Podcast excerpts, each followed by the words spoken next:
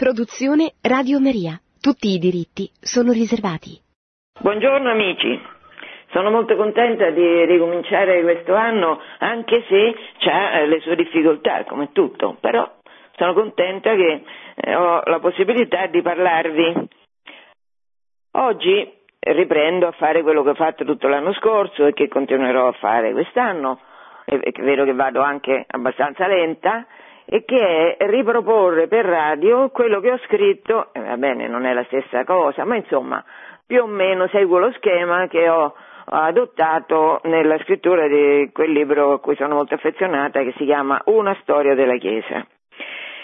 Siamo arrivati l'anno scorso alle, a quell'episodio meraviglioso della storia della Chiesa che è l'evangelizzazione che la Chiesa ha fatto di tutti i popoli che nel corso di secoli si sono riversati da nord e da nord-est sui territori dell'ex impero romano d'Occidente, tutti barbari. E l'evangelizzazione dei barbari è una cosa veramente meravigliosa, perché questi erano davvero barbari e sono stati trasformati dai santi cristiani in cristiani romani, cioè cristiani certamente, ma anche hanno ereditato anche loro tutta la cultura greco-romana che la Chiesa gli ha passato, perché la Chiesa a sua volta l'aveva preso da quel mondo molto ricco eh, culturalmente anche dal punto di vista Roma della legge, che la Chiesa ha fatto proprio.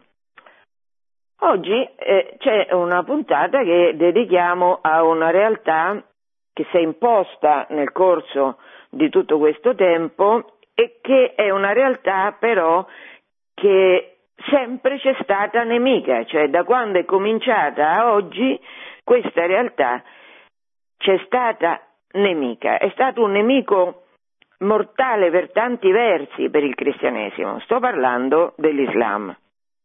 L'Islam certo è una religione a cui aderisce, adesso non so esattamente oggi, ma insomma più di un miliardo di persone, c'è una realtà smisurata, fra queste persone ci sono persone degnissime, buonissime, eh, sante, però certamente l'Islam come religione, come fondatore, come eh, eh, vuole la nostra scomparsa perché per essere islamici bisogna sottomettere tutto il mondo a Dio, tutto il mondo deve essere sottomesso a Dio, quindi i cristiani devono scomparire perché devono tutti, bisogna che tutti diano gloria a Dio diventando musulmani.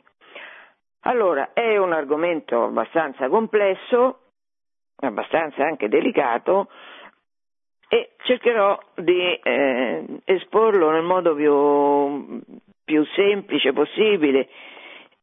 Cominciamo dalla convinzione fondamentale che hanno i musulmani, io ne ho conosciuti molti, di eh, rappresentare il compimento della rivelazione, perché loro sono convinti che la rivelazione, che è cominciata con gli ebrei e continuata con i cristiani, con Gesù, si compia con, la, con il profeta Maometto che riceve dettate dall'angelo Gabriele direttamente da Dio le parole del Corano e questo è l'ultimo profeta Maometto.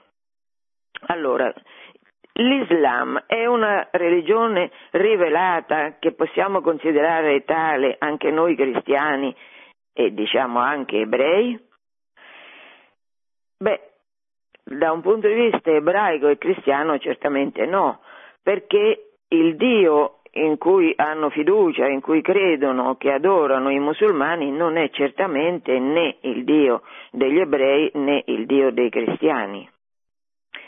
E dice adorate un solo Dio e quindi questo solo Dio è lo stesso, Beh, certamente c'è un solo Dio al mondo, questo Dio è uno e trino, noi lo sappiamo perché Cristo è la verità e Cristo è la seconda persona della Trinità, quindi noi lo sappiamo. Però eh, questo unico Dio certamente non è lo stesso. Se prendiamo la rivelazione del Vecchio Testamento, c'è un punto centrale in cui Mosè insiste con Dio prima di affrontare la missione che Dio gli affida di liberare il suo popolo dal faraone, dall'oppressione degli egiziani. E Mosè insiste, ma come ti chiami? Ma chi sei? E Dio risponde, Dio Dio rivela il suo nome. Eh, il nome è come la, è, è la parte più segreta della persona. Infatti, se vi ricordate nell'Apocalisse c'è scritto che ci avranno ciascuno di questi redenti che stanno, eh, ci avranno un nome segreto impreso sulla fronte, perché il nome è la parte, io mi chiamo Angela, certo quando uno mi chiama Angela e sono io. Cioè, è la parte più profonda di noi, sintetizza il nome, la parte, e che gli risponde Dio a Mosè? Gli dice il nome, qual è il nome? Io sono colui che sono. Siccome in ebraico non c'è distinzione fra il presente e il futuro, questo io sono colui che sono può essere anche tradotto con io sono colui che sarò, io sono. Allora io sono per Israele non solo è, è, esiste, è, questa è la certezza di fondo è, il Dio di Israele, il Dio nostro è. E come è? Qua c'è tutta la rivelazione che, che culmina con Cristo, che dice come è, ma gli ebrei lo sanno perfettamente che questo Dio che è, è padre, è sposo. I cristiani riprendono pari pari questo aspetto. Dio è padre. Mm, tutta, la, tutta, la, Bibbia parla di Dio come padre e come sposo. Pensate, Israele all'ardire di definire Dio che è assolutamente, cioè è, è onnipotente, infinito, è sposo. La comunità ebraica è chiamata a essere sposa di Dio, sposa di Yahweh. E così il cantico, io, io, sposo il tuo sposo, il tuo creatore, dice Isaia, ma tanti autori, Osea, il cantico dei cantici che racconta, descrive questa, questa meraviglia dell'unione fra Dio e la sua sposa che è Israele. E infatti il cantico dei cantici si legge prima di ogni Pasqua, cioè la preparazione alla Pasqua, alla vittoria sulla schiavitù che, che Yahweh compie. E, e, quanto a noi, noi certamente Cristo siamo chiamati a essere eh, sposi, certo, sposi di Cristo. La Chiesa, eh, Cristo, questo padre, questo sposo, ha dato la vita nella seconda persona della Trinità, ha dato la vita di suo figlio perché noi quindi quanto ci ama? Quanto ci ama questo Dio? Certo, e, e, e Gesù poi nel Vangelo di Giovanni attribuisce a se stesso quella definizione, quel nome che Dio ha rivelato a Mosè, perché dice per tre volte, dice l'ottavo capitolo del Vangelo di Giovanni, io sono. Se non credete che io sono, morirete nei vostri peccati. Quando avrete innalzato il figlio dell'uomo, allora sapete che io sono. Prima che Abramo fosse, io sono. Questa è la rivelazione ebraico-cristiana. Ehm, la rivelazione che secondo Maometto eh, Allah, Dio, gli ha rivelato attraverso l'arcangelo Gabriele è molto diversa. Il Corano attribuisce a Dio 99 nomi, di questi nomi, 99, tantissimi, non fa parte l'essere, non fa parte la definizione centrale con cui Dio parla di se stesso a ebrei e cristiani. Io sono, questo non c'è, non c'è l'essere, perché Dio, eh, Allah per i musulmani, è completamente altro cioè dall'uomo, completamente altro dalla creazione, anche altro in qualche maniera dall'essere, è prima dell'essere, non, in qualche modo si potrebbe dire anche che non è essere, nel senso che l'essere non fa parte della sua natura, ma guardate che questo ha eh, conseguenze, implicazioni filosofiche, teologiche profondissime, questa non essere la divinità musulmana concepibile come essere. Mm, non è pensato, eh, Dio è completamente altro, Dio si rivolge a Israele e alla Chiesa con un'alleanza, la prima alleanza la seconda alleanza, niente di simile è pensabile nell'ambito islamico, perché l'Islam no, mm, non ha senso parlare di alleanza, alleanza, ma eh, fra gli uomini e Dio non c'è nessuna alleanza possibile perché c'è totale alterità L'uomo deve solo essere islamico, cioè Islam vuol dire sottomissione, sottomesso. non c'è possibilità alcuna di un rapporto così filiale, personale, sponsale addirittura, come quello che la Bibbia, tutta la Bibbia rivela essere la realtà delle situazioni, delle relazioni personali fra Dio e ognuno di noi.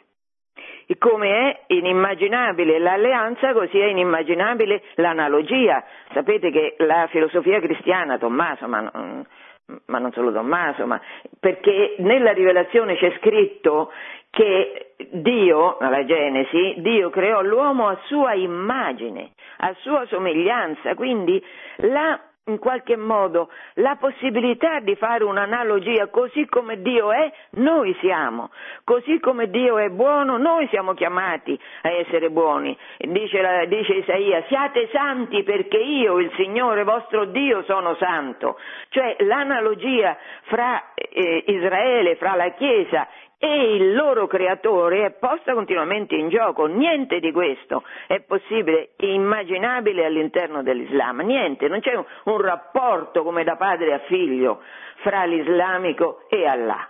L'unica realtà possibile è la sottomissione. Quindi da questa diversità fondamentale in quelle che vengono chiamate rivelazioni, di Israele, della Chiesa e, delle, e, de, e dell'Islam deriva una differenza fondamentale nell'antropologia. Non c'è niente, anche qua, l'antropologia è il concetto di uomo.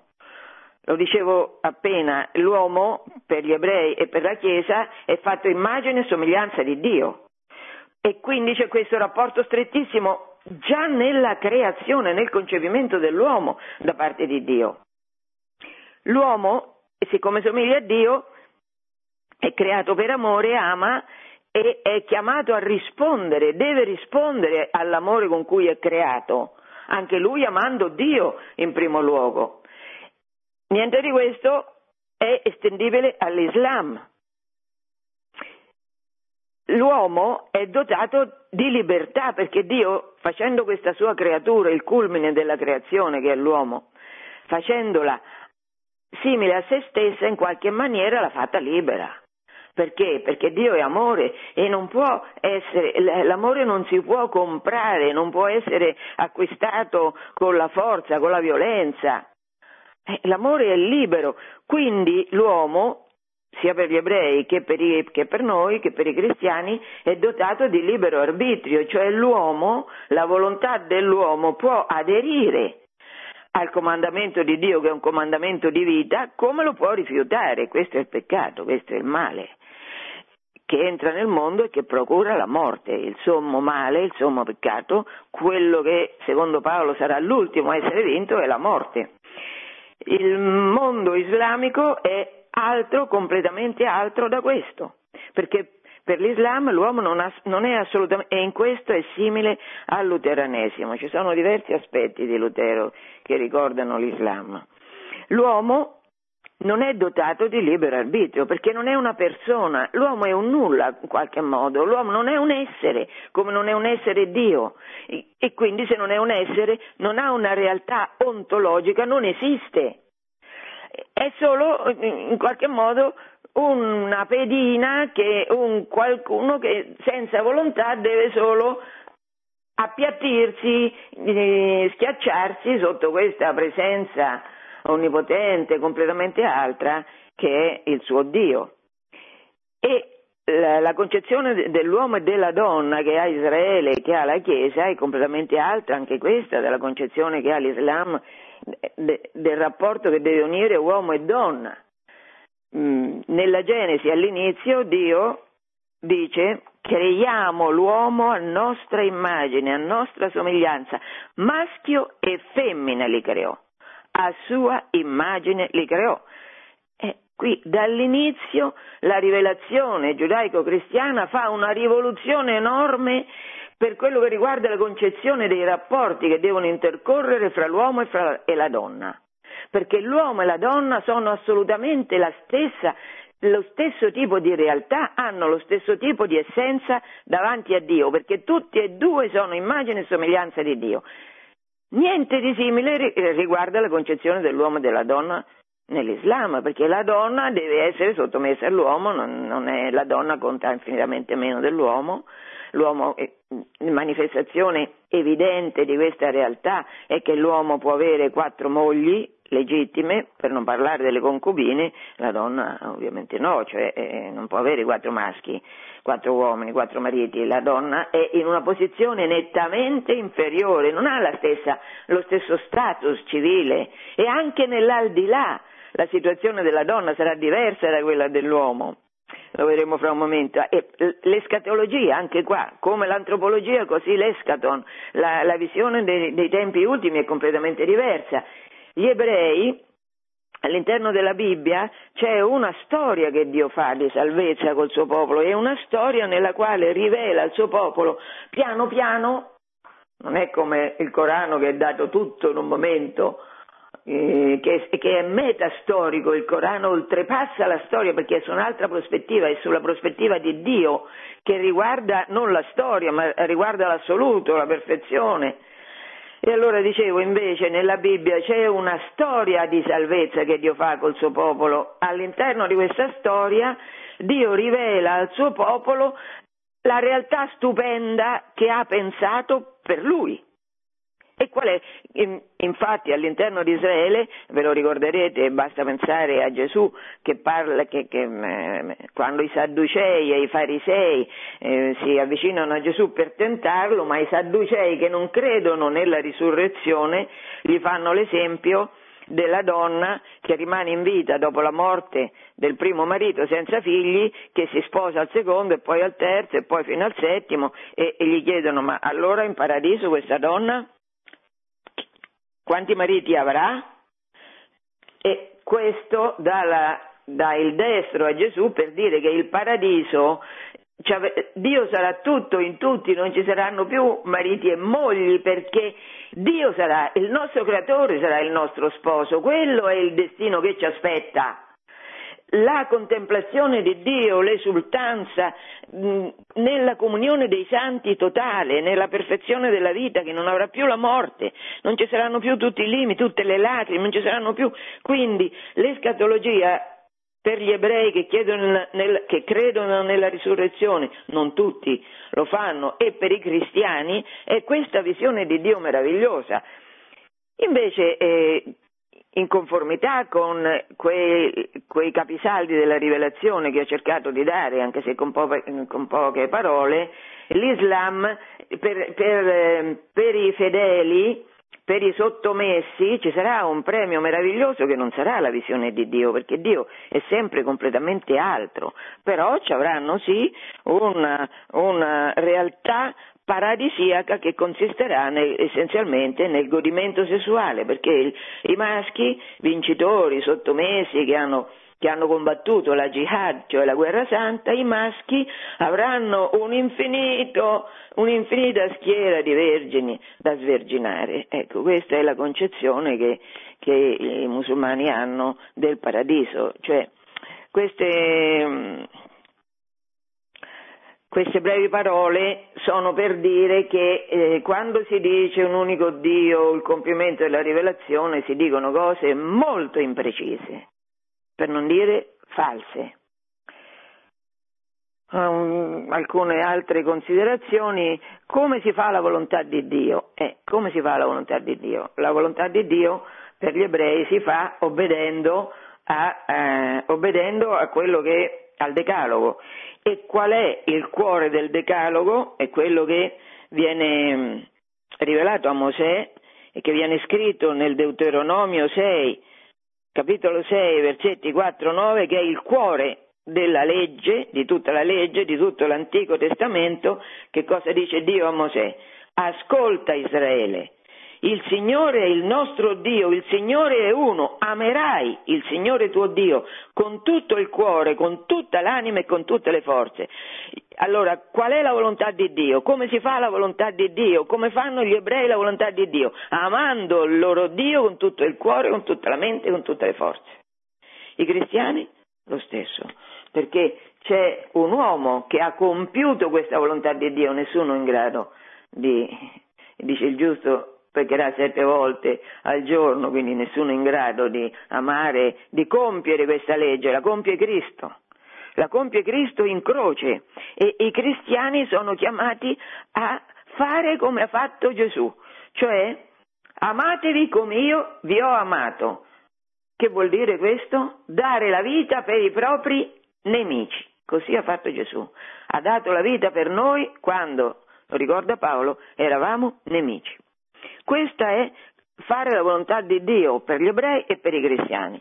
Per i musulmani che non credono nel fatto che l'uomo sia dotato di una libera volontà, i musulmani devono essere sottomessi, il progetto del Dio in cui credono è il dominio sul mondo, e anche qua vedete la differenza è enorme, abissale, fra il progetto del Dio di Israele, del Dio di Gesù Cristo e il progetto di Allah per gli uomini, perché come Gesù muore in croce, vero Dio e vero uomo, muore in croce per salvarci, e, e, e, così anche tanti profeti che parlano, lo stesso Mosè è, è stato messo in discussione da, dal suo popolo che pure aveva salvato dalla schiavitù dell'Egitto, al punto che alcuni lo volevano ammazzare. Cioè, eh, per invece eh, il Dio di Maometto, che è Allah, i musulmani come fanno la volontà di Dio? La fanno permettendo a Allah di governare tutto il mondo, di estendere il suo dominio su tutto il mondo, perché di questo si parla, di sottomissione, e tutto il mondo deve essere sottomesso a Dio. Adesso io qua cito, cito due sure, mh, mm, il Corano, che eh, questa la verità dettata da, a momento dall'Arcangelo Gabriele, nella Sura quinta al versetto 33 e nella Sura ottava dai versetti 12 al 17 dice quello che i musulmani devono fare per togliere l'empietà. E che cos'è l'empietà? L'empietà è propria di quelli che non riconoscono Allah come, e Maometto come suo profeta. Allora, la Sura quinta.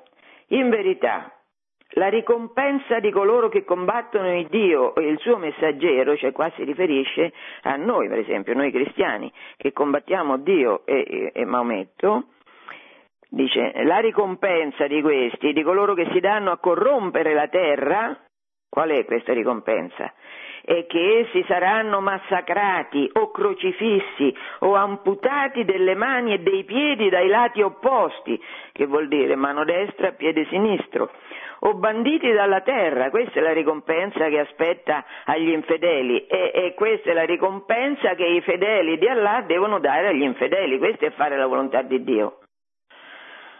Getterò il terrore nel cuore dei miscredenti, colpiteli tra capo e collo, cioè mm, la decapitazione, colpiteli tra capo e collo, colpiteli su tutte le falangi, non siete certo voi che li avete uccisi, è Allah che li ha uccisi.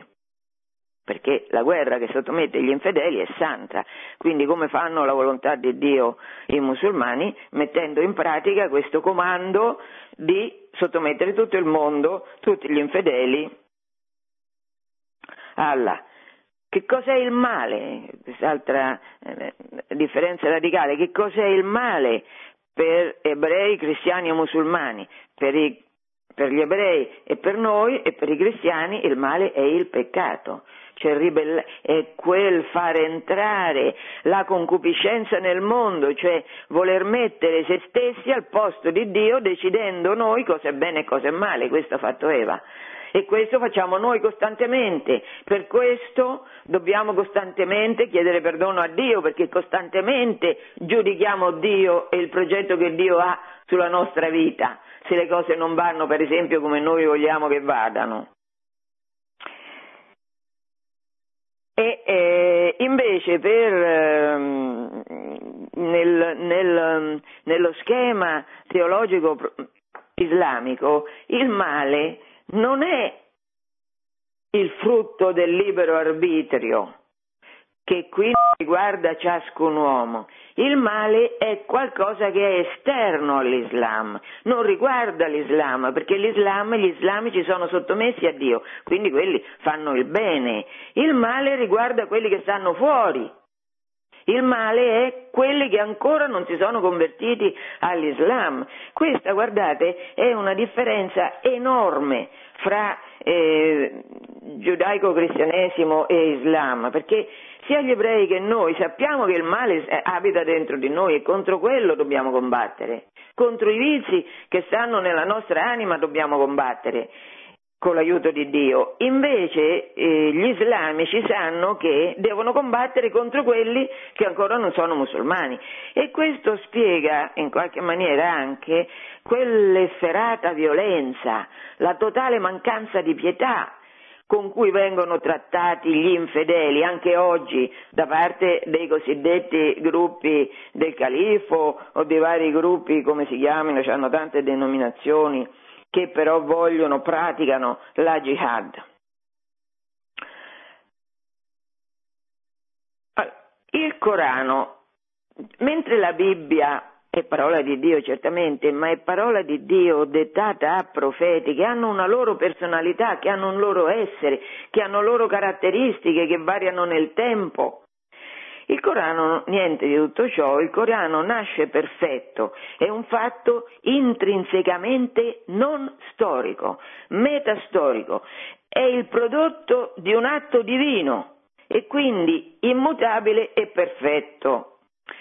Corano significa recitazione e Maometto è l'uomo che recita per conto di Dio. Il soggetto del Corano è Dio che è assoluto e che annulla qualsiasi individualità umana, come invece non succede nella Bibbia.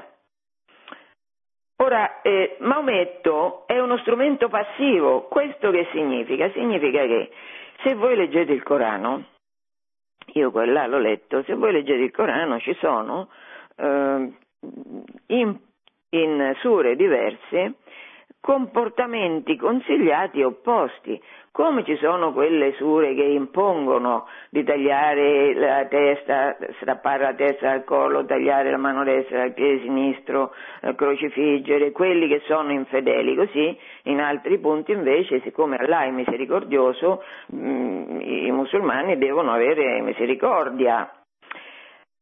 Però Siccome il Corano è assoluto dettato di Dio, metastorico, non è che i musulmani possono fare, perlomeno finora non l'hanno fatto, possono fare una distinzione fra eh, quello che dice eh, Allah in certe sure e quello che dice in altre, privilegiando alcune e togliendo le altre. No, perché è tutto alla lettera parola di Dio. Quindi, e questo è il motivo profondo per cui quelli che, quelli che compiono la parola di Dio, come, sì, come viene detta nella sura quinta e nella sura ottava, che io ho appena citato, questi non possono in teoria essere condannati dagli altri musulmani.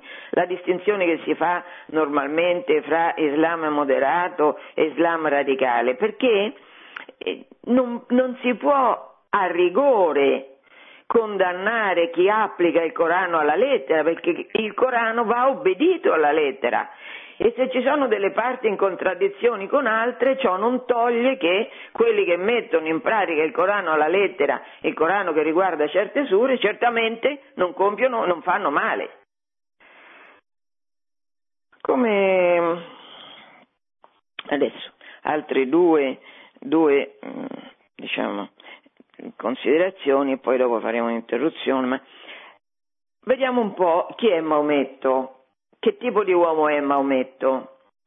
Il Corano dà cinque precetti, sarebbero l'equivalente dei nostri comandamenti. Il primo è non c'è Dio se non Allah e Maometto è il suo profeta, punto. Maometto è un uomo unico, è l'ultima, l'ultima rivelazione, dire, eh, l'ultima persona che eh, ha una rivelazione da parte di Dio e quindi in lui la rivelazione è compiuta. Ora si potrebbe eh, paragonare, se volessimo farlo in modo un po' blasfemo, Maometto a Mosè e Maometto a Gesù. Però le cose eh, è un paragone che non sta in piedi, non sta in piedi per un motivo sostanziale, cioè Mosè e Gesù, come tutti i profeti, sono perseguitati dagli stessi ebrei. Vi ricordavo prima la contestazione che Mosè ha dovuto eh, affrontare nella sua vita. E eh, tutti i profeti, per non parlare di Gesù che è Dio, sono, come dicevo prima, santi perché io sono santo, cioè sono chiamati a essere perfetti secondo quella legge di amore che Dio ha loro dato. Invece Maometto no, Maometto non è un uomo come gli altri, certo neanche Mosè né Gesù erano uomini come gli altri, però non è un uomo come gli altri nel senso proprio materiale della parola.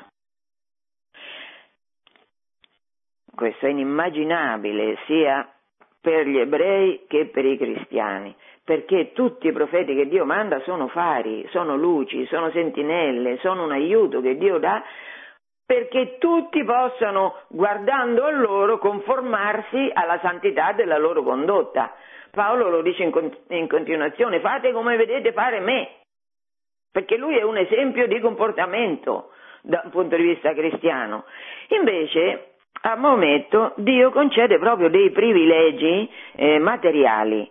Per esempio, la legge che riguarda i rapporti fra uomini e donne, la citavo prima, è che a ogni uomo sono concesse un massimo di quattro mogli, escluse le concubine. E vediamo cosa dice Allah a Maometto nella Sura 33, i versetti 50-51. Un privilegio speciale che è concesso a te, escluso a tutti i credenti. Vediamo qual è questo privilegio. Non ci sarà peccato per te, per te è legale. Che cosa è legale? Avere in pratica tutte le mogli che vuole. Vediamo, o oh profeta, ti abbiamo reso lecite le spose alle quali hai versato il dono nuziale, le schiave che possiedi che Allah ti ha dato dal bottino, le figlie del tuo zio paterno, cioè le cugine, le figlie delle tue zie paterne, le figlie del tuo zio materno e le figlie delle tue zie materne che sono emigrate con te e ogni donna credente che si offre al profeta, a condizione che il profeta voglia sposarla. Quindi qual è l'unica condizione? È che lui voglia sposare una qualsiasi credente che si offre a lui. Continua il Corano, questo è un privilegio che ti è riservato, che non riguarda gli altri credenti. Ben sappiamo quello che abbiamo imposto loro, cioè agli altri credenti, a proposito delle loro spose e delle schiave che possiedono, così che non ci sia imbarazzo alcuno per te. Allah è perdonatore e misericordioso. Se farai aspettare quelle che vorrai, cioè qui si dà per scontato che ogni donna desideri avere rapporti sessuali con Maometto. Quindi se farai aspettare quelle che vorrai e chiamerai a te quella che vorrai e se andrai a riprenderne una che avevi fatto aspettare, non ci sarà colpa per te così che siano confortate e cessi la loro afflizione e siano contente di ciò che avrai concesso loro.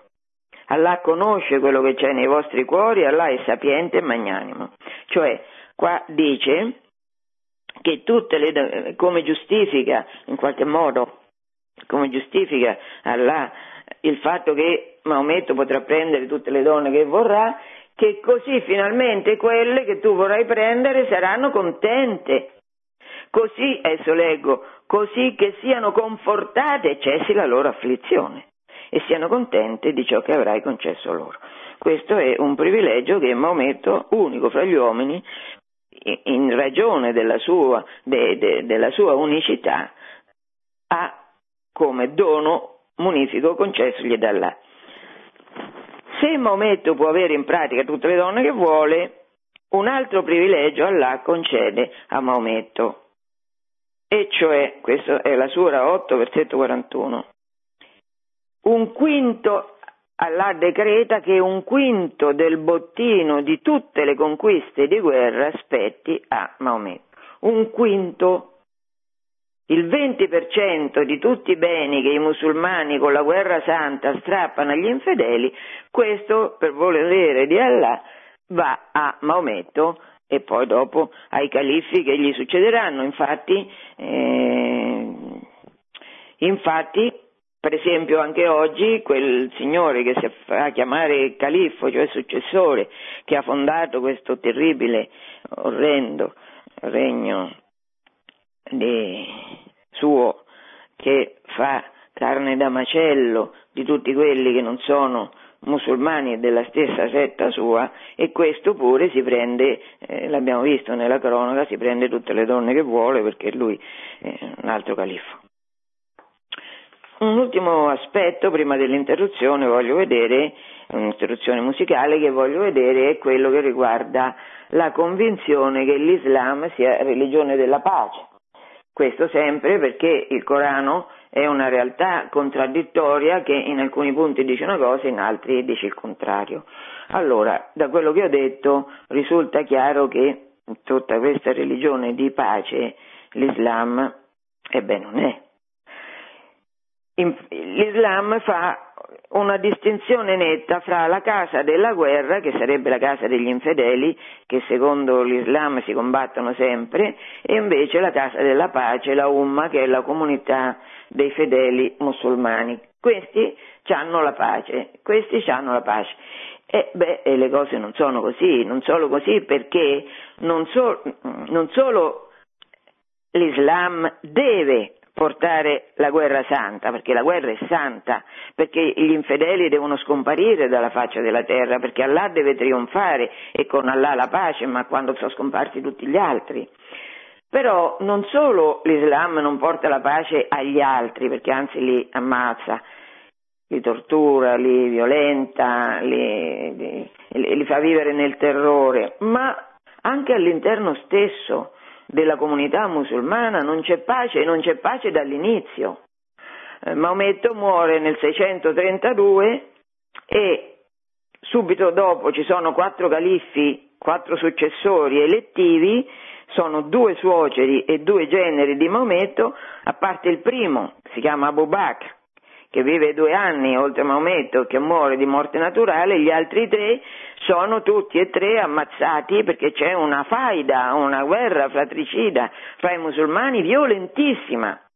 Il quarto califfo elettivo che è Ali, che è sia cugino che genero di Maometto e ha sposato Fatima, l'unica figlia che sopravvive a Maometto, questo Ali è fondatore degli sciiti, gli sciiti che stanno essenzialmente in Persia, anche in parte della Siria, in parte in Iraq. Comunque questi sciiti fanno una guerra spietata contro i sunniti e i sunniti fanno una guerra spietata contro gli sciiti, quindi all'interno dell'Islam tutto c'è fuorché la pace. Prima di passare a qualche altra considerazione facciamo un momento di interruzione.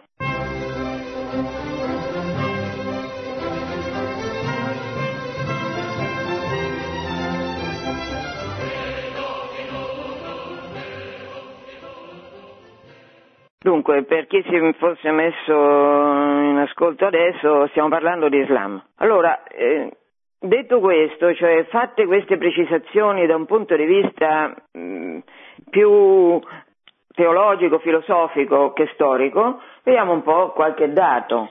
Maometto, Maometto mh, mm, vive dal 570 al 632 e dopo di lui, nel giro di pochissimi anni, tutta la storia, tutto il mondo civile, che era quello romano e quello persiano, così come noi lo conosciamo, scompare.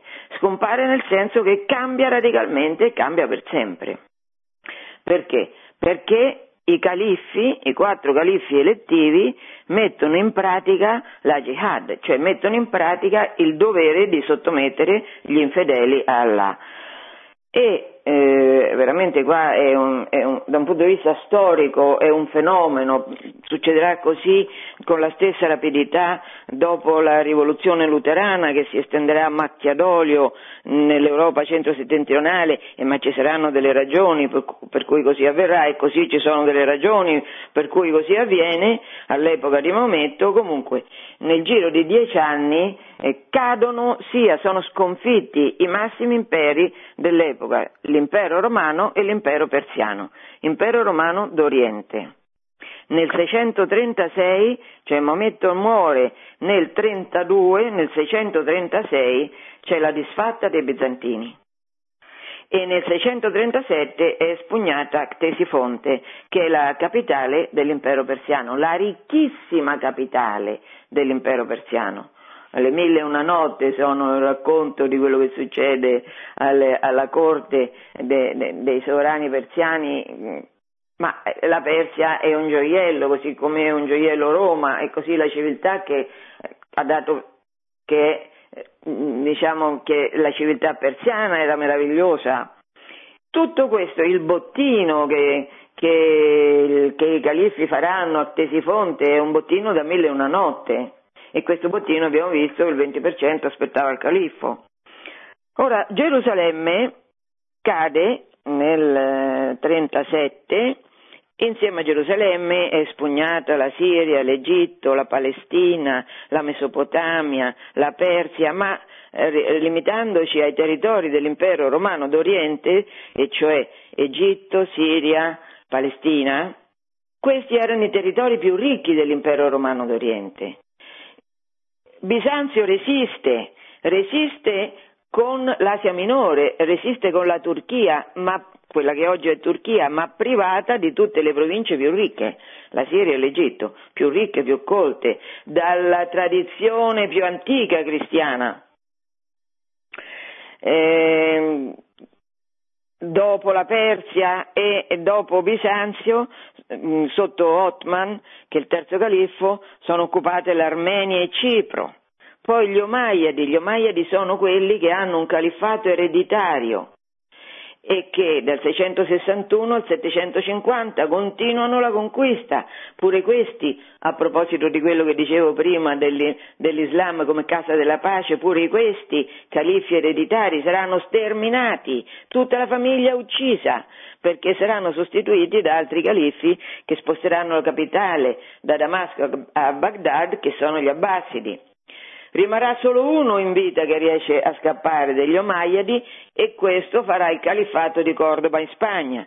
Comunque, gli Omayyadi conquistano tutta l'Africa settentrionale e vanno in Spagna, mentre a est l'Islam arriva fino all'India e al Turkestan.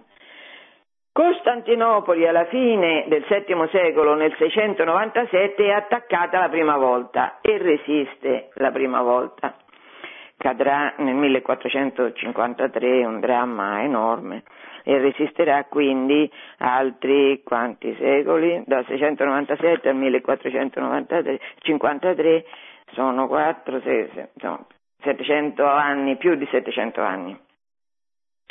L'Islam dilaga e, e, e terroz- eh, violenza, sopraffazione, morte, ingiustizia, dilaga l'Islam. È un potere che per certi versi è un potere feroce. E anche e questo in parte si spiega perché eh, l'impero romano e l'impero persiano che si facevano la guerra da secoli senza che nessuno dei due riuscisse a prevalere sull'altro, però facendo la guerra erano costretti, a, la guerra costa e come si sopperiscono, le, alle, come si trovano i soldi tassando. Quindi la tassazione all'interno dell'impero romano era diventata intollerabile, le popolazioni non ce la facevano più. In un certo senso quindi all'inizio i cristiani d'Oriente possono aver accolto come liberatori gli arabi perché avrebbero tolto tutta quella tassazione che uccideva tutte le energie del, della popolazione. Poi però, una volta che l'Islam ha conquistato, e questo è un punto fondamentale da tenere presente, le popolazioni non possono più tornare indietro, non possono dire ci siamo sbagliate, preferiamo i cristiani, non possono più dirlo perché? Perché un, l'apostasia è un peccato gravissimo, è il peccato più grave. Quindi se uno che è musulmano si converte al cristianesimo, gli altri, a cominciare dai parenti, lo devono ammazzare perché quello ha disonorato Dio. E così è, e così è alla lettera anche oggi. Così è alla lettera qui e anche diciamo dove è arrivato Allah, per esempio Allah è arrivato a Gerusalemme, Allah è arrivato in Palestina, sì, non si può più tornare indietro, quei territori non possono più diciamo riconoscere un altro Dio all'infuori di Allah, perché se così fosse Allah sarebbe disonorato, non è possibile disonorare Allah. E questo spiega la situazione drammatica in cui oggi si trova Israele, perché Israele sta in un posto dove c'è stato l'Islam nella terza città santa dei musulmani, che è Gerusalemme, e questo per i musulmani non è accettabile perché è un disonore enorme gettato su Allah, non lo possono, non lo possono tollerare. Quindi la, il problema che c'ha Israele è un problema, a mio modo di vedere, di natura prettamente religiosa, perché l'Islam non potrà mai accettare che lì, in un territorio conquistato da Allah, ci sia un, qualcun altro che si sia installato che fa riferimento a un altro Dio, come certamente a Israele, anche se è uno Stato sostanzialmente laico, quindi anche ateo, però, però eh, certamente è uno Stato ebraico. E questo è un articolo scritto recentemente citava gli studi di Bill Warner, che è un, um, un esperto di Islam politico, secondo il quale leggo, sommando tutte queste cifre, cioè dei morti fatti dalle varie conquiste islamiche in Egitto, in Siria, in, Paese, in, tutta, in tutto il mondo dove è arrivato, sommando tutte queste cifre si giunge alla conclusione che dal VII secolo a oggi approssimativamente 270 milioni di infedeli sono morti per la gloria politica dell'Islam. 270 milioni di infedeli, secondo gli studi di Bill Warner, sarebbero i morti uccisi per la gloria di Allah. Io ho sempre personalmente molti dubbi su queste cifre perché queste cifre eh, non è facile fare cifra tonda perché 270 milioni da un punto di vista storico vogliono dire che uno più uno più uno ma ciascun uno ucciso deve avere nome e cognome quando e dove è stato ucciso fino ad arrivare a 270 milioni insomma ce ne vuole. Però Certamente se si vedono i fatti si vede che una civiltà che era quella romana cristiana, che era prosperissima, che aveva dato vita per esempio l'Egitto per al, all'eremitismo, al cenobitismo, al monachesimo, tutte queste comunità così ricche, così fiorenti, così splendide anche nelle icone, nell'arte, nella tradizione, tutto questo è praticamente scomparso e oggi stiamo alla fine della cristianità, dell'antichissima cristianità nelle zone del Medio Oriente, perché i cristiani sono scacciati dappertutto, e certamente questo è avvenuto con stragi inenarrabili, certo questo non c'è dubbio. Comunque, in questa situazione in cui eh, i fedeli di Allah fanno bottino e uccidono quanti si rifiutano di convertirsi, in questa situazione c'è un aspetto, una realtà interessante che fa eccezione, nel senso che, che è quella, questo aspetto, che ha fatto parlare della tolleranza dell'Islam. Mi sto riferendo a quello che si chiama patto di Omar. Questo patto di Omar, Califo Omar, è quello che fa la moschea di Omar, su, costruisce la moschea meravigliosa, moschea di Omar a Gerusalemme, eh, dove era il Tempio. Il Tempio è stato distrutto dai Romani e là sopra, nella spianata del Tempio, dove c'era il Tempio, di cui rimane solo qualche parte del muro esterno, gli islamici ci hanno costruito due moschee, quella di Omar, che è bellissima, e allora nel 637 Omar questo califfo si rende conto che, il secondo califfo elettivo, si rende conto che evidentemente lì c'è una situazione tutta particolare perché Gerusalemme non solo era il cuore dell'ebraismo, che non c'era più all'epoca perché Gerusalemme era una città completamente cristiana, piena di chiese, di monasteri. E si rende conto che lì c'è un qualcosa di particolare e quindi che non si può distruggere tutto perché forse si sarebbe scatenato um, una reazione che magari loro non erano in grado di, di controllare, però questa è un'idea mia. E allora nel 637 concede ai cristiani che rimangono in Palestina, che rimangono a Gerusalemme, quello che viene chiamato il patto di Omar. Questo patto ve lo voglio leggere, è un po' lungo, ma vale la pena di ascoltarlo. Allora, vediamo cosa concede un patto. È un patto che Omar fa con i cristiani. Che stabilisce in questo patto Omar da parte sua? Omar concede ai cristiani, cito, sicurezza per loro stessi, il loro denaro, le loro chiese, le loro croci, i loro malati e sani e per tutta la comunità. Che le loro chiese non siano occupate né distrutte e che niente manchi nelle loro proprietà in tutto o in parte, né nelle loro croci, né niente del loro denaro e non vengano obbligati a lasciare la loro religione e che nessuno di essi sia maltrattato. Allora, questo è quello che Omar concede, protezione ai cristiani. In cambio della benevolenza del califfo, certamente devono, i cristiani devono dare qualcosa in cambio. Che cosa daranno in cambio i cristiani? I, i cristiani parle, pagheranno una tassa di questa protezione, un po' come oggi eh, diciamo, la mafia che vuole il pizzo per proteggere, per proteggere i negozianti, per proteggere gli industriali. Così i cristiani pagavano questa tassa di protezione egizia. Però devono espellere dal loro interno romani e banditi. Chi sono i romani? Eh, sono i romei, sono i romani, cioè sono i cristiani, e banditi, cioè quelli che non vogliono essere obbligati a pagare la tassa o a farsi musulmani.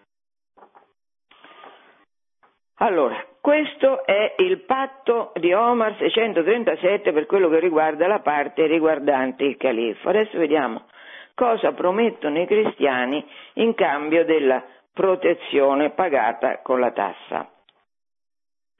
I cristiani sottoscrivono quanto segue non costruiremo nelle vostre città, cioè tenete conto che qua Gerusalemme era cristiana, come tutta questa parte del mondo era tutta cristiana, ma adesso i cristiani dicono che questa parte del mondo che era tutta cristiana, a cominciare dalle Gerusalemme, questa non è cristiana, queste sono le vostre città. Allora, non costruiremo nelle vostre città o fuori da esse nuovi monasteri, chiese o eremi. Non ripareremo edifici religiosi caduti in rovina, né restaureremo quelle che si trovano nei quartieri musulmani delle città. Non rifiuteremo l'ingresso ai musulmani nelle nostre chiese giorno e notte, cioè mm, mm, i musulmani sono padroni, quindi possono entrare dappertutto.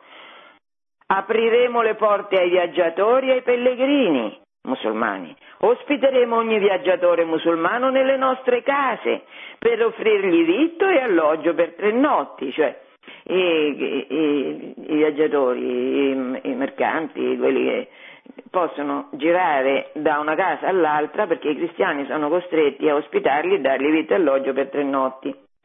Non nasconderemo spie nelle nostre chiese e nelle nostre case né daremo asilo a nessun nemico dei musulmani. Noi non insegneremo il Corano ai nostri figli, non faremo pubbliche dimostrazioni della religione cristiana, né inviteremo nessuno ad abbracciarla, cioè noi non faremo quello che Gesù dice chiaramente, andate e predicate il Vangelo in tutto il mondo. Noi, noi non lo faremo, i cristiani si impegnano a non evangelizzare. Non impediremo invece ai nostri parenti di abbracciare l'Islam, se lo desiderano, cioè mentre un musulmano se ha un parente che si converte al cristianesimo, lo deve ammazzare, i cristiani qui accettano il patto e dicono noi non impediremo ai nostri parenti di abbracciare l'Islam, onoreremo i musulmani e gli cederemo il posto nelle nostre assemblee quando loro vorranno intervenirvi. Non li limiteremo nell'abbigliamento, non li imiteremo nell'abbigliamento, nei copricapi, nei turbanti, nelle cazzature o nelle pettinature. Cioè che vuol dire? Vuol dire che i cristiani si devono riconoscere, come un tempo era un tempo orrendo era per gli ebrei che dovevano portare una fascia gialla o dovevano essere vestiti in un certo modo, si devono riconoscere dai musulmani, non possono, non possono, i musulmani eh, avevano il potere, quindi facevano la moda e i cristiani non potevano vestire alla moda, diciamo, perché quella moda era propria di quelli che comandavano e comandavano per volontà di Dio. Non esporremo la croce sopra le nostre chiese né metteremo in mostra le nostre croci o i nostri libri sacri nelle strade dei musulmani o nei loro mercati. Batteremo le mani nelle nostre chiese in modo leggero. Non reciteremo le nostre preghiere ad alta voce quando un musulmano è presente. Sapete che dal um, il muezzin, cioè quello che prega ufficialmente cinque volte al giorno, dal minareto deve urlare la preghiera in modo che tutti l'ascoltino e, e i cristiani ovviamente non reciteremo le nostre preghiere ad alta voce. Non porteremo rami di palma né le nostre immagini votive in processioni lungo le strade. Nel corso dei funerali non canteremo ad alta voce, né porteremo candele per le strade dei musulmani o nei loro mercati. Non prenderemo nessuno schiavo che sia già stato proprietà di un musulmano, non faremo le spie nelle loro case, non picchieremo nessun musulmano. Promettiamo di osservare tutte queste regole a vantaggio nostro, a vantaggio nostro, dicono i cristiani, e di tutti coloro che credono in una religione simile alla nostra. In cambio riceveremo da voi protezione. Se violeremo qualche condizione di questo accordo, allora perderemo la vostra protezione e avrete la libertà di trattarci come nemici e, e ribelli. Se avete ascoltato questo patto, questo patto non è un patto di tolleranza, è un patto in cui i cristiani firmano la loro morte certa Certo è una morte che non avviene dall'oggi al domani, come nel caso dei martiri, come nel caso delle crocifissioni o dei saccheggi o dei bottini, non avviene dall'oggi al domani, ma avviene sicuramente nel tempo. Questo patto di Omar è stato applicato per esempio anche nella Spagna eh, occupata dai musulmani perché gli spagnoli erano in grandissima maggioranza rimasti cristiani e quindi anche lì il califfo ha avuto il buon senso di non decretare la guerra di sterminio perché eh, non ci sarebbe rimasto nessuno, poi non era possibile, ma avrebbero anche lì rispettato questo che va sotto il nome di grande tolleranza del patto di Omar. Detto questo, e adesso ovviamente non affronto il problema delle crociate, lo faremo più tardi, analizzando il contesto in cui la prima crociata e poi quelle successive ha luogo, però eh, siamo a Radio Maria, una radio cristiana, non possiamo non porci il problema del perché Dio ha permesso questa sciagura, com'è che ha permesso la scomparsa di intere delle, delle regioni della più antica cristianità di tanti martiri, di tanti uomini meravigliosi con la vita santa. Com'è che Dio ha permesso questo? Eh, Dio ha permesso questo come la, soprattutto il Vecchio Testamento, ma anche il Nuovo, ma anche Gesù, lo dice con chiarezza che se noi, dopo aver ricevuto da Dio tutti i benefici enormi che abbiamo ricevuto, ripudiamo Dio, diventiamo apostati Dio ci abbandona ai nostri nemici. Così ha fatto con Israele quando ha permesso, per le colpe accumulate nel corso dei secoli, ha permesso ai romani di distruggere Gerusalemme e di disperdere gli ebrei in tutto il mondo a loro conosciuto, la diaspora, così ha fatto in qualche modo anche con i cristiani, perlomeno con quelli dell'impero romano d'Oriente. Di cui ha permesso la distruzione nel 1453. Però l'impero romano d'Oriente, ne ho parlato in qualche puntata di quelle che ho fatto l'anno scorso, l'impero romano, l'impero promuove, è lui stesso che promuove le eresie. Quindi che promuove che cosa? La divisione all'interno della Chiesa, mentre Gesù ha comandato l'unità, amatevi, l'unità è il segno che io sono con voi. E, e l'Oriente in qualche maniera con tutte le eresie che sono state sponsorizzate e accolte, a cominciare da Ario, per tre secoli, arianesimo, nestorianesimo, monofisismo, monotelismo e tutte le diramazioni varie che da queste si sono staccate, queste eresie, la lotta di supremazia fra Antiochia e Alessandria, tutto questo certamente, oltre alla tassazione, tutto questo ha provocato probabilmente la, eh, l'abbandono di questi territori alla occupazione violenta dell'Islam. E certo questo, questo non è, um, diciamo, ricordare questi fatti non, a noi oggi, soprattutto a noi italiani, non è che ci fa prevedere un paradiso, ecco, nei prossimi tempi, perché se c'è una popolazione che è stata riempita di grazie, questa è la nostra, Pietro sta a Roma, quindi noi siamo stati in questi due millenni riempiti di benedizioni grazie alla presenza di Pietro, grazie a tutti i santi che, la, che lo Spirito Santo ha suscitato in Italia e nell'Italia centrale e noi siamo diventati un popolo di apostoli, non c'è dubbio, un, un, popolo che non sa più, ha perso la propria identità, ha perso la propria storia, non sa più chi è è tanto disperato che non fa più figli. C'era eh, il sindaco di Roma che dà questo spettacolo di sé così bello che non riesce neanche a trovare assessori, questa donna tutta contenta ha celebrato mh, mm, delle nozze fra due omosessuali vestiti con dei cappelli, insomma quelle cose un po' ridicole per certi aspetti, tutta contenta ha fatto un'omelia, chiamiamola omelia, in cui diceva che l'importante è il desiderio, l'importante è vivere eh, soddisfacendo i desideri. Anzi no, divertendosi, ecco, l'importante è divertirsi. Ecco, che a Roma ci sia un sindaco che dica che l'importante è divertirsi, questo è il segno del degrado a cui è arrivata la nostra società, la nostra cultura, che è stata in mano, tutti i mezzi di comunicazione di massa sono in mano a gnostici, a nemici della Chiesa che hanno diffuso contro la Chiesa menzogne di tutti i tipi, menzogne che hanno dipinto l'Islam pur di, per odio anticattolico, pur di diffamare la Chiesa, hanno esaltato l'Islam come religione di pace. Cioè, noi siamo stati dominati da questo tipo di cultura e l'abbiamo fatta nostra. Quindi, eh, quindi che ci dobbiamo aspettare?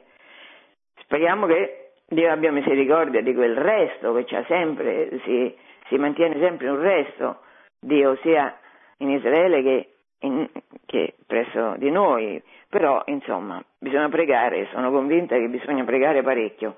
Comunque eh, adesso voglio chiudere, abbiamo pochissimo spazio per le domande, voglio chiudere ricordando gli interventi di un grande italiano, la biografia di un grande italiano si intitola la biografia che lui ha fatto, Giacomo Biffi, cardinale vescovo di Bologna. Biffi è stato mm, un gigante del pensiero, un gigante della franchezza anche, un gigante che ha proclamato la verità, verità che tutti facevano in modo di nascondere per poter distruggere meglio la Chiesa, per poter comandare con più facilità. Allora, nella nota pastorale che Biffi fa il 12 settembre del 2000, una nota pastorale alla sua comunità, Biffi scrive e si occupa, accenna a quali dovrebbero essere i criteri per ammettere gli immigrati. Scrive Biffi, i criteri per ammettere gli immigrati non possono essere solamente economici e previdenziali, che pure hanno il loro peso. Occorre che ci si preoccupi seriamente di salvare, salvare l'identità propria della nazione. L'Italia non è una landa deserta o semidisabitata, senza storia, senza tradizioni vive e vitali, senza un'inconfondibile fisionomia culturale e spirituale. Ecco, invece siamo ridotti un po' così, come diceva Biffi. In vista di una pacifica e fruttuosa convivenza, se non di una possibile e auspicabile integrazione, le condizioni di partenza dei nuovi arrivati non sono ugualmente propizie, cioè non possiamo mettere sullo stesso piano immigrati musulmani e immigrati cristiani che vengono per esempio dall'America Latina o dalle Filippine, non stanno sullo stesso piano. Continua dei musulmani va trattato con particolare attenzione. Essi hanno una forma di alimentazione diversa e fin qui poco male. Un diverso giorno festivo, un diritto di famiglia incompatibile col nostro, una concezione della donna lontanissima dalla nostra, fino ad ammettere e praticare la poligamia soprattutto hanno una visione rigorosamente integralista della vita pubblica, sicché la perfetta immedesimazione fra religione e politica fa parte della loro fede indubitabile e irrinunciabile, anche se di solito a proclamarla e a farla valere aspettano prudentemente di essere diventati preponderanti, cioè questa è una situazione che rispecchia alla lettera quello che è successo e siccome adesso i musulmani pensano di essere diventati abbastanza preponderanti in un'Europa che ha fatto poltiglia di tutte le tradizioni meravigliose che ha ricevuto da Dio, nel Corriere, qualche tempo dopo, in un'intervista che Biffi ha, ha rilasciato al Corriere, insisteva su questo fatto che i governanti dovevano tenere conto di una cosa che sarebbe stata ovvia, e cioè che bisogna fare distinzione negli, negli, immigrati, nell'accogliere gli immigrati fra quelli che sono islamici e quelli che non sono islamici e bisogna preferire i cristiani. Io non ho nessuna paura dell'Islam, diceva Biffi, ho paura di altre cose, ho paura della straordinaria imprevidenza dei, ris- dei responsabili della nostra vita pubblica, ho paura dell'inconsistenza dei nostri opinionisti, ho paura dell'insipienza di molti cattolici, specie i più acculturati e loquaci, certo, tutti quelli cattolici che parlano, parlano, parlano, parlano di che? Parlano della, della tolleranza dell'Islam, della religione di pace. Il mio compito è evangelizzare i musulmani, il compito dello Stato laico è invece tenere presenti tutte le difficoltà di inserimento dei musulmani nella vita civile. Ricordava il cardinale che nella stragrande maggioranza i musulmani vengono da noi risoluti a restare estranei alla nostra umanità ben decisi a restare sostanzialmente diversi in attesa di farci diventare tutti sostanzialmente come loro. Grazie Giacomo Biffi di questo coraggio che hai avuto e che ti è costato l'agonia, perché naturalmente tutti, a cominciare da questi cattolici loquaci e tutta l'intelligenza, per non parlare della classe politica, ha urlare contro questo intollerante Biffi che faceva discriminazione fra gli uni e gli altri mentre gli uomini sono tutti uguali e tutte le baggianate che abbiamo sentito per tanti decenni. Io ho finito, non so io qua se abbiamo tempo forse per una domanda, non lo so. Proviamo.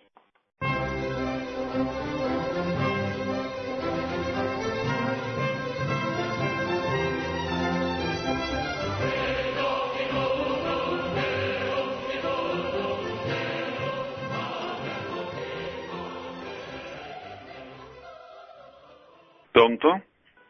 Sì, buongiorno. Professoressa Vito Valente da Moncalieri, un presbitero di Moncalieri, sono stato anche Buongiorno. itinerante. Come? per- sono stato anche itinerante nel cammino per un po' di anni. Ah, Volevo chiedere, secondo te, ti do del tu, è certo che mi dai il tuo. come si evangelizzano i musulmani? Come gli altri. Come gli altri, Vito. Come li vuoi evangelizzare? Eh, perché loro, come noi, hanno bisogno di sapere che Dio ci ama e che è finito in croce per salvarmi, non per sterminarmi. E se sono una donna, io in paradiso non è che ci devo andare a fare la vergine per essere sverginata dagli uomini, ma per vedere Dio che è il mio sposo, il tuo sposo è il tuo creatore. Cioè la buona notizia del Dio che ci ama, che è il nostro Padre e, e che ha vinto la morte per noi e che uomini e donne sono allo stesso modo figli di Dio e chiamati a essere suoi sposi, eh, questa è una buona notizia di cui anche i musulmani hanno bisogno. E quindi questa buona notizia, perché il Vangelo è davvero una buona notizia, noi cristiani abbiamo un tesoro che non possiamo tenere nascosto.